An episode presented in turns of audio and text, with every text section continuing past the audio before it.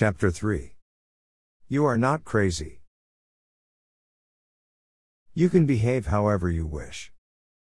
Whatever you do, or however you choose to deal with your grief, it is absolutely respected and normal.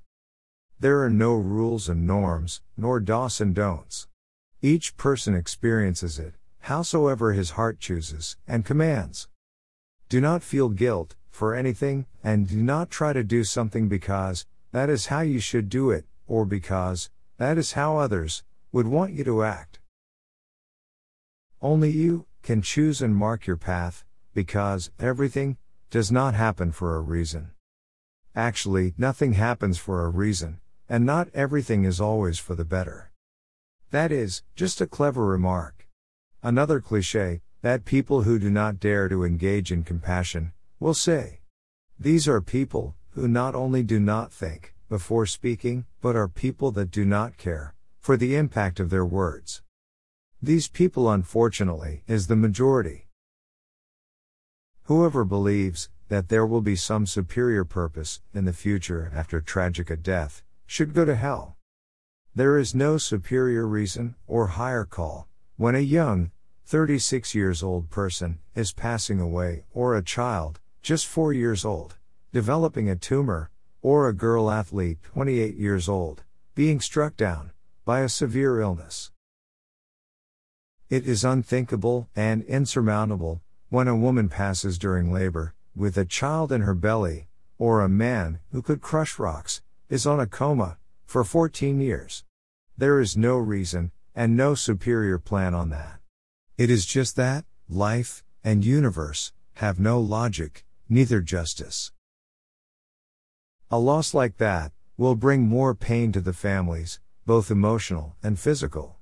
Personally, Sadness has worn me out, both body and mentally. I lost the person, who was my motive and reason to live. The partner who inspired me, to create, to evolve, to smile, to work out, and to become better, in every aspect of life. There is no ulterior plan for being left alone, and for her parents, to lose their child. There is no superior reason, for her friends and relatives, to lose a diamond that brightened their lives. How hard it is to hear empty words, or people trying to justify or explain a tragic event. How unacceptable it is for someone to always try to find something positive to present, and to think that these hollow empty cliches help. It is these expressions that make you feel as if you are from another planet, or that you would like to be on another planet. Expressions that are said from those who do not want to be in touch with you or help you for real. Please. Dear reader, if you have someone grieving in your circle, stop saying these things. If you really care about, please stop. Please, please. Do more. Do not choose the easy way in such a tragic event. Do more. Talk less. Do not equate every grief. Not every loss is the same. You do not always have to say something.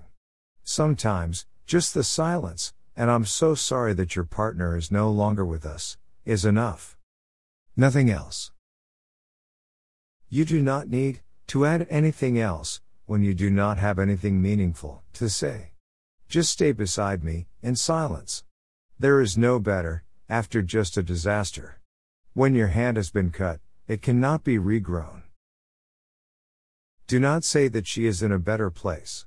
It seems, as if you communicate with other life forms and you know where our loved one is. Not only that, but you also know that they are in a better place. I am truly sorry when I hear that coming out of people's mouth. I could accept someone older saying that, since they do not have neither the knowledge nor the clarity to say something better. But when you hear it, from educated, clever people, it is an enormous disappointment. There is no better place than Earth. There is no better thing than living, breathing, smiling. Trust me. No one, even if he is 95 years old, if he is in his right mind, is not going to tell you that he wishes to die. No one. We all wish to be among our loved ones, to inspire them, to smile at them, to look after them, to take care of them, to love them, and to be loved back. We want to live. That is why we came to this earth.